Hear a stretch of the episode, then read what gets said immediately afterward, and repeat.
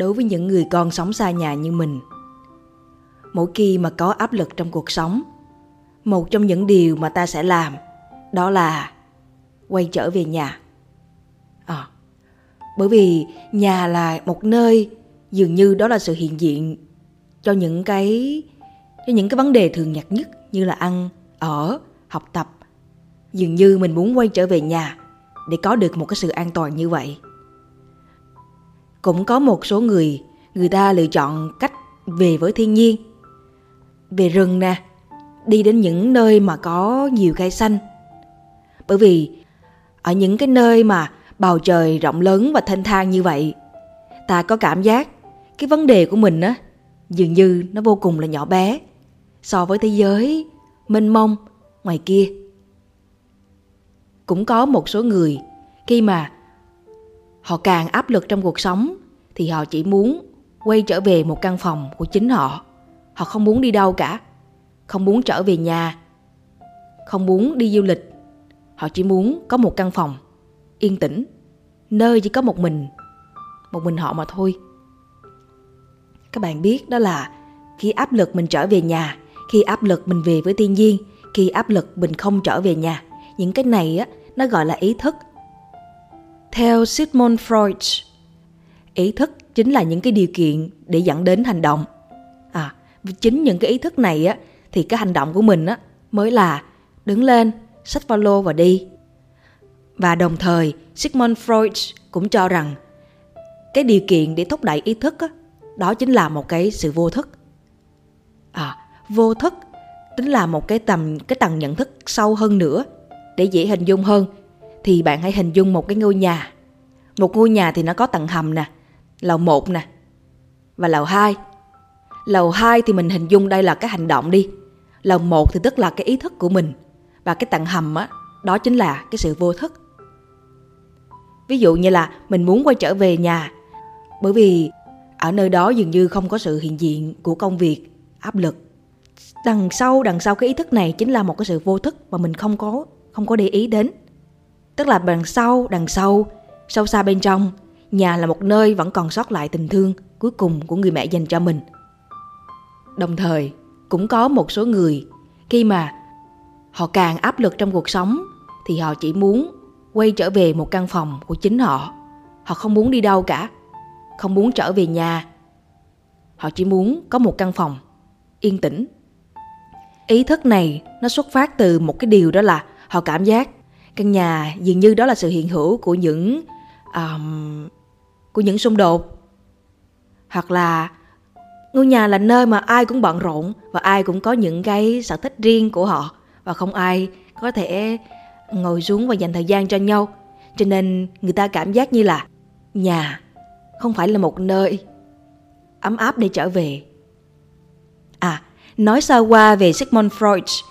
Ông là cha đẻ của ngành phân tâm học phân tâm tức là nghiên cứu về cái tâm lý và hành vi con người à, để các bạn thấy là sức ảnh hưởng của ông như thế nào á, thì bạn có thể cảm nhận được là trong nhân loại này sẽ có một số một vài những vị vĩ nhân của của nhân loại á, như là Albert Einstein nè, Stephen Hawking nè. À, thì những cái vị, vị vĩ nhân như thế thì mới có phim tài liệu về họ thôi. Sigmund Freud cũng có bộ phim tài liệu về ông. Thì bạn có thể hình dung là cái sức ảnh hưởng của ông như thế nào. Ừ. Ông cho rằng đằng sau cái hành động của mình á, nó là một cái ý thức và đằng sau một cái ý thức á, đó chính là một cái sự vô thức vô thức chính là những cái suy nghĩ cấm kỵ nè, những cái ham muốn bị cấm đoán nè, những ký ức mà ta không muốn phơi bày, hoặc là những ký ức mà ta chỉ muốn chôn giấu mà thôi và chính những ký ức này á, nó sẽ liên tục hành hạ và quấy rối mình. Nó luôn thì thầm và khiến cho ta lo sợ và nó làm cho ta phát bệnh. Ừ. thì đây là những cái mình gọi là cái vô thức. Hay mình sẽ nói về những cái ví dụ cụ thể trong cuộc sống để giúp chúng ta có thể cùng nhau hiểu được những khái niệm, ý thức và vô thức là như thế nào. À ví dụ như là mình có một ý thức, đó là mình không thích ăn rau có thể nói là 18 năm 18 năm. Ở quê mình không thích ăn rau và mình cũng rất là hiếm khi ăn rau. Khi mình tìm hiểu sâu hơn á, thì mình mới nhớ, đó là lúc nhỏ. Lúc mình còn là một đứa đứa bé thôi, mình vô tình thấy là một cái vườn. Ở cái nơi đó có những con gà và những con gà đó nó lại ị lên rau. Và sau khi nó ị lên rau thì người lớn lại cắt rau và rửa rau và đem lên bàn ăn. Lúc đấy có cái cái hình ảnh mà nó nó hiện lên cái cái tâm trí của mình á. Đó, đó là một hình ảnh rất là ghê tởm. Tại sao mà con vật nó lại ị trên rau và sau đó mình lại ăn cái rau đó? À, ngay từ lúc nhỏ mình đã có cái hình ảnh không đẹp về rau rồi á. Cho nên ký ức này nè nó ảnh hưởng lên bên trong mình vô cùng sâu sâu sắc. Nếu mà cái thời điểm đó nếu mà hỏi là tại sao mình không không ăn rau á thì mình có câu trả lời của mình đơn giản chỉ là bởi vì cái hương vị của nó không ngon, và mình cảm thấy nó không có được hấp dẫn để ăn. Cho dù mình có nhận thức cái tầm quan trọng của rau, thì mình cũng không muốn ăn rau. Mãi đến về sau này, mình mới hiểu ra là cái ý thức không muốn ăn rau của mình á, nó xuất phát sâu xa từ cái vô thức của mình. Cái vô thức tức là những cái ký ức bên trong, nó điều khiển cái ý thức của mình. À cái vô thức của mình đó là những ký ức về cái hình ảnh không được tốt đẹp lắm, về cái hình ảnh rau lấy một ví dụ khác. Đối với những người mà có quyền lực trong cuộc sống á, thì mình có hai cách ứng xử. Mình có hai cái xu hướng ứng xử. Một á, là mình sẽ chống đối họ. Hai á, là mình sẽ nghe lời và tuân theo lệnh của họ. À, xét về trường hợp thứ nhất đối với những người có quyền lực á, thì mình thường có khuynh hướng là chống đối họ. Những người quyền lực cụ thể là giáo viên nè những người có tiếng nói những người lãnh đạo nè những người leader nè. Tất cả những người mà mình cảm giác như là họ có quyền lực á đối với mình á thì mình thường có xu hướng là chống đối họ. Ví dụ như là cái thời mà cấp 2, cấp 3 đi đi học thêm đó là một cái điều mà phải phải đó là diễn ra rất là bình thường. Nhưng từ đâu mà mình có cái suy nghĩ đó là mình luôn có một ý thức đó là đối với những người mà giáo viên dạy mình trên lớp á, thì mình sẽ không đi học thêm bởi vì mình tin một khi mà mình có thể có năng lực á, thì mình có thể sống sót được trên lớp. Mà không cần phải lo sợ là người ấy phải đì mình người ấy phải uh, đối xử không công bằng với mình. Những cái điều đó mình không có sợ. Thậm chí những giáo viên nào mà có khuynh hướng là đì học viên những người mà không đi học á thì mình càng không đi học luôn. À, từ nhỏ mình đã luôn có một cái ý thức đó là mình sẽ chống đối những người có quyền lực đó là kể việc học thôi nha. Rồi sau này khi mình đi làm nữa, mình gặp những người mà có quyền lực á, thì mình lại có thói quen là mình muốn chống đối họ, mình cãi họ và luôn muốn chiến thắng ở những cái cuộc giao tiếp đó.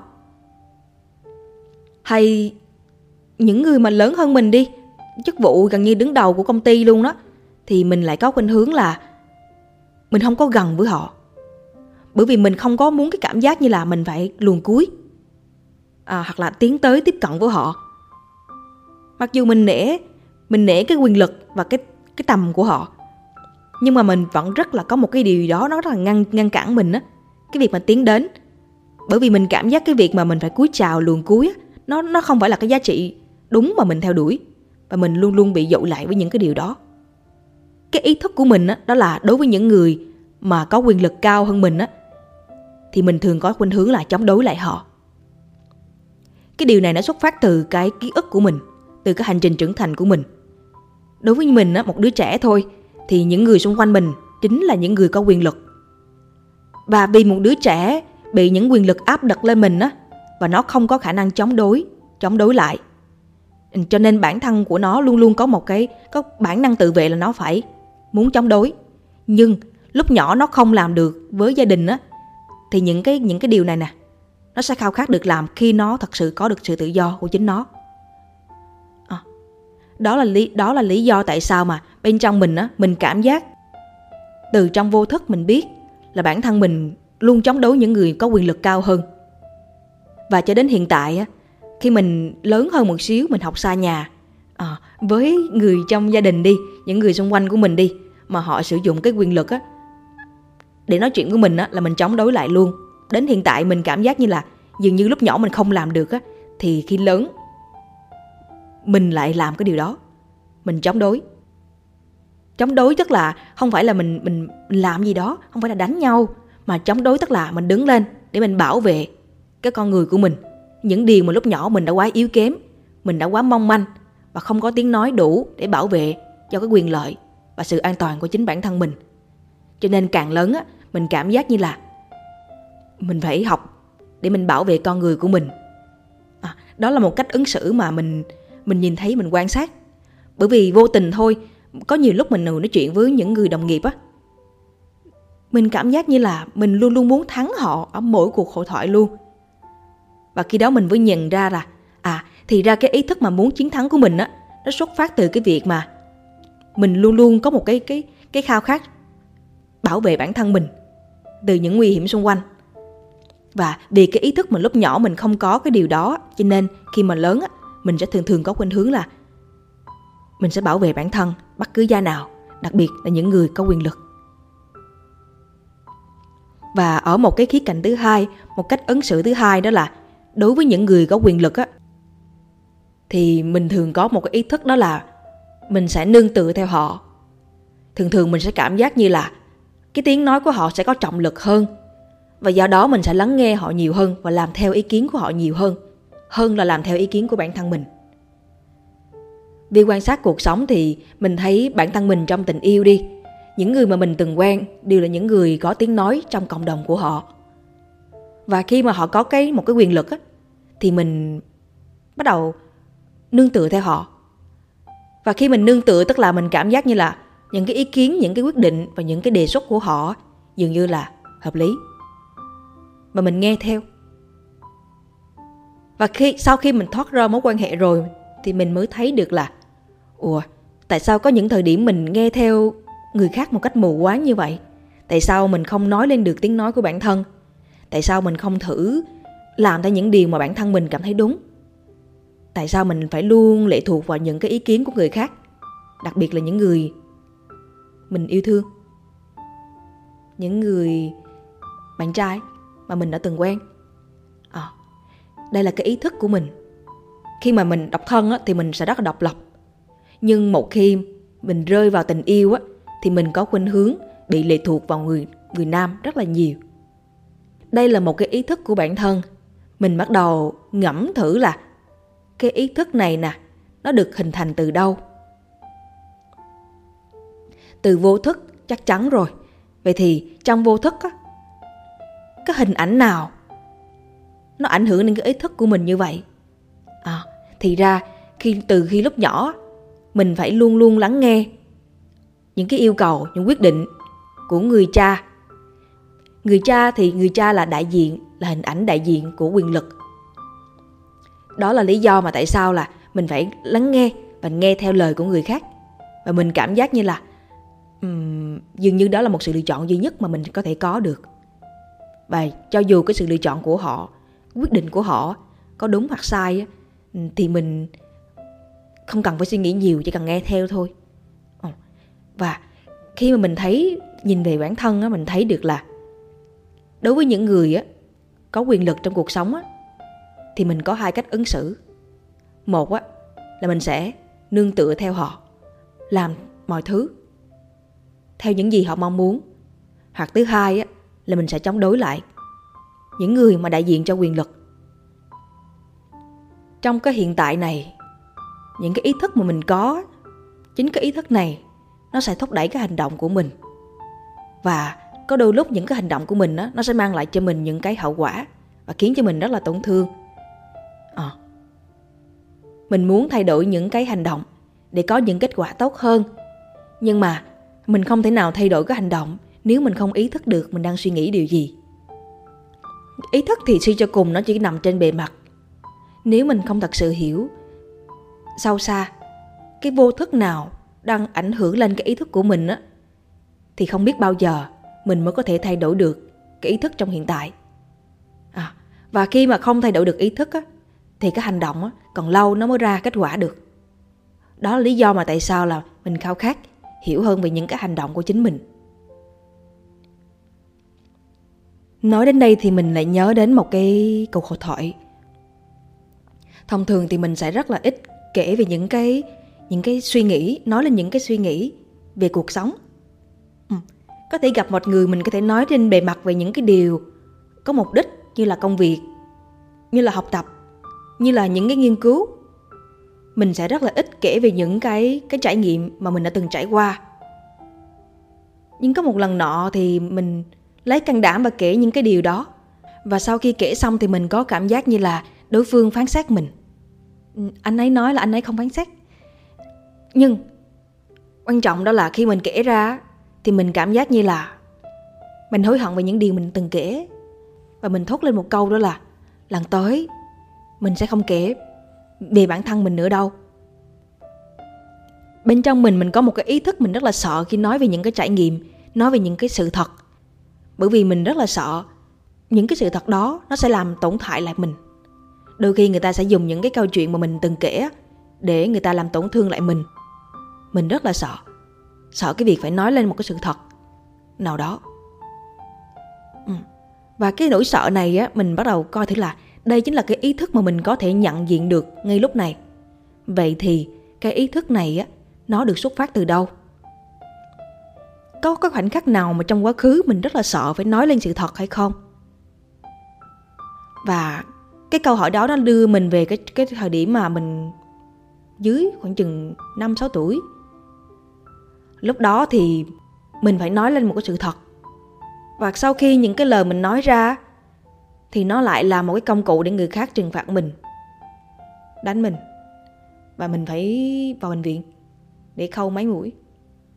Những ký ức mà lúc nhỏ như thế nó khiến cho mình có một cái nỗi sợ khi nói một điều gì đó, nói lên sự thật nói lên tiếng nói của bản thân.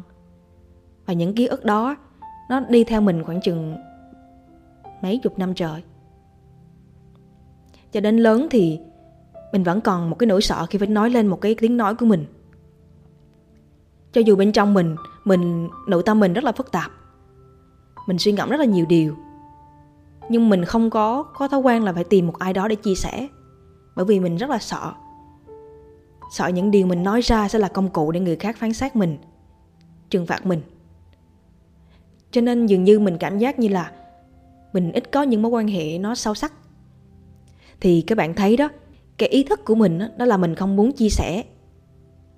Bởi vì mình sợ mình sợ những cái điều mình nói ra nó người ta sẽ dùng nó và sáng phát sát câu chuyện của mình nè và sẽ làm tổn thương mình nè. À, cái ý thức đó cho nên mình sẽ không muốn nói nhiều. Trực tiếp. Ừ, có thể là đây là cách đây là đây là thời điểm mà mình chọn podcast để nói lên những điều này. Ừ. Đằng sau cái hành động của mình đó là một ý thức. Và đằng sau một cái ý thức của mình á sâu xa đó chính là một cái sự vô thức. Mà đôi khi đây là những ký ức mà nó nằm ở một góc khuất nào đó mình sẽ không thấy nó sẽ không có thì thầm với mình. Nhưng mà ở đúng thời điểm thì nó luôn nó luôn điều khiển một cái ý thức của mình đằng sau. À, và nó nó là những cái dòng ký ức mà nó ám ảnh mình. Nó làm cho mình phát bệnh phát điên. Nó làm cho mình vô cùng khó chịu bên trong. Mà đôi lúc nếu mình không thật sự ngồi xuống và quan sát và giao tiếp với bản thân á thì mình sẽ không bao giờ tìm được câu trả lời. Không bao giờ hiểu tại sao mình lại có những cái ý thức như thế hiểu để làm gì à hiểu để rồi mình sẽ thay đổi và như Đức Phật có nói đó là con người chúng ta có hai hành trình, một là hướng lên, hai là hướng xuống. Hướng lên tức là mình mở lòng, mình học hỏi những cái điều mới để mình mở mở rộng trái tim mình ra. Còn hướng xuống tức là mình sẽ quay trở về một cái góc tối mà mình đã từng trải qua và nằm đó mãi, nằm đó và oán trách mãi những gì đã diễn ra trong quá khứ. Con người chúng ta sinh ra trong cuộc đời này á không quan trọng là mình đã từng sinh ra trong bóng tối hay ánh sáng, mà quan trọng là mình sẽ lựa chọn con đường bước về ánh sáng là hướng lên. À, mình có thể chọn cách hướng xuống, nhưng mà từ đây mình bắt đầu tìm ra cái giải pháp cho chính bản thân. Nếu mà quay trở về cái hình ảnh Vi của 5 tuổi và đối diện với những người xung quanh á, mình sẽ nói là con sẽ muốn nói cái sự thật này. Nhưng mà con nói ra không phải nó không nên là một cái điều kiện để cho mọi người phải trừng phạt con. Bởi vì đây cũng chỉ là một điều một sự thật mà con cần phải nói. Đừng vì những cái lời đó mà đánh con. Đến hiện tại mình nghĩ là nếu mà thời điểm đó mình có thể nói được và mạnh mẽ và nói được những điều đó thì chắc thời điểm đó mình không bị trừng phạt nhiều đến thế. À, chắc chắn là mình mình không thể nào thay đổi được cái hình ảnh trước đó. Nhưng mà mình có sự hiện diện lại với cô bé Vi 5 tuổi khi đó và mình an ủi bạn đó. Mình hiểu được là đâu là cách giải quyết tốt hơn cho vấn đề mình đã từng trải qua. Ừ. Và khi mình quay về cái hình ảnh mà lúc nhỏ của mình á Mình tìm thấy một giải pháp tốt hơn để rồi quay về với hiện tại. Hiện tại của mình đây. Mình bắt đầu có những cái giải pháp cho bản thân. À, Thì sau đó mình đã tới gặp một cái người bạn mà mình đã từng nói chuyện á. Mình nói là lần tới nếu mà mình chia sẻ một câu chuyện Thì mình sẽ nói cái mục đích của mình khi mà chia sẻ câu chuyện ấy. Để rồi giữa mình và bạn sẽ không có những cái hiểu lầm đáng có. Để rồi mình sẽ không phải sợ khi mà phải nói ra những cái suy nghĩ của bản thân mình và để rồi chúng ta sẽ có những cuộc trò chuyện. Nó không có dựa vào nỗi sợ hay sự phán xét mà đó sẽ là những cuộc trò chuyện trọn vẹn. Sau khi nghe những đề xuất của mình á thì người bạn của mình người bạn đồng nghiệp cũng vô cùng là mở lòng và chào đón cái cách đề xuất của mình và tụi mình tìm được cái cách giao tiếp với nhau. À, từ đó mà tụi mình có thể là à, những cái lần nói chuyện sau á nó sẽ phần nào đó có thể hạn chế được những cái tổn thương và những cái sự nghi ngờ những cái định kiến không đáng có dành cho nhau. Thì đó là cách mà mình bắt đầu cảm giác như là cái chữ vô thức và ý thức á, nó hữu ích như như thế nào đối với cuộc sống của mình. Nó giúp cho mình hiểu được phần nào hơn từ đâu mình có những cái hành động kia. Mình đang có những cái ý thức gì và những ý thức đó xuất phát từ đâu và liệu mình có muốn thật sự thay đổi cuộc sống mình không? Nếu mình thật sự muốn thay đổi cuộc sống mình ở hiện tại, thì hãy tìm được giải pháp cho chính những cái tình huống mà mình đã từng bị mắc kẹt lại, mà mình đã từng chơi vơi, sợ hãi trong trên, không tìm ra lối thoát ở thời điểm đó và sau tất cả thì ta sẽ nhận ra là, ồ, thì ra đâu đó vẫn còn tồn tại một vùng vô thức. Mình hoàn toàn có quyền chọn quay trở về cái vùng vô thức ấy và đổ lỗi cho chính nó. Hoặc cũng từ cái vùng vô thức này, mình bắt đầu đứng lại hiện diện tại cái vùng đó, tại thời điểm đó một lần nữa. Đối diện lại một lần nữa để rồi từ trong chính cái lúc đó mình bắt đầu tìm ra những giải pháp. Nếu là mình của hiện tại mình sẽ, mình sẽ giải quyết như thế nào. Nếu là mình của hiện tại của 30 tuổi, với cái tình huống diễn ra vào năm mình 5 tuổi, thì mình sẽ có cách ứng xử ra sao? Và đây chính là lúc mình bắt đầu thay đổi những cái điều đã từng diễn ra. Và khi mình thay đổi một phần ký ức, á, một cái vết thương, thì tức là mình khâu lại vết thương đó. Ừ. Và khi mình khâu lại, á, mình mở mắt ra, thì vết thương này nó đã được chữa lành và rồi mình bắt đầu viết tiếp những điều mới. Và rồi mình học cách bước lên. Học cách yêu thương, học hỏi, tiếp xúc với mọi người. Và chấp nhận hết tất cả mọi thứ đã từng diễn ra. Để rồi ta phát triển. Mình phát triển, chúng ta phát triển. Mọi người cùng nhau phát triển.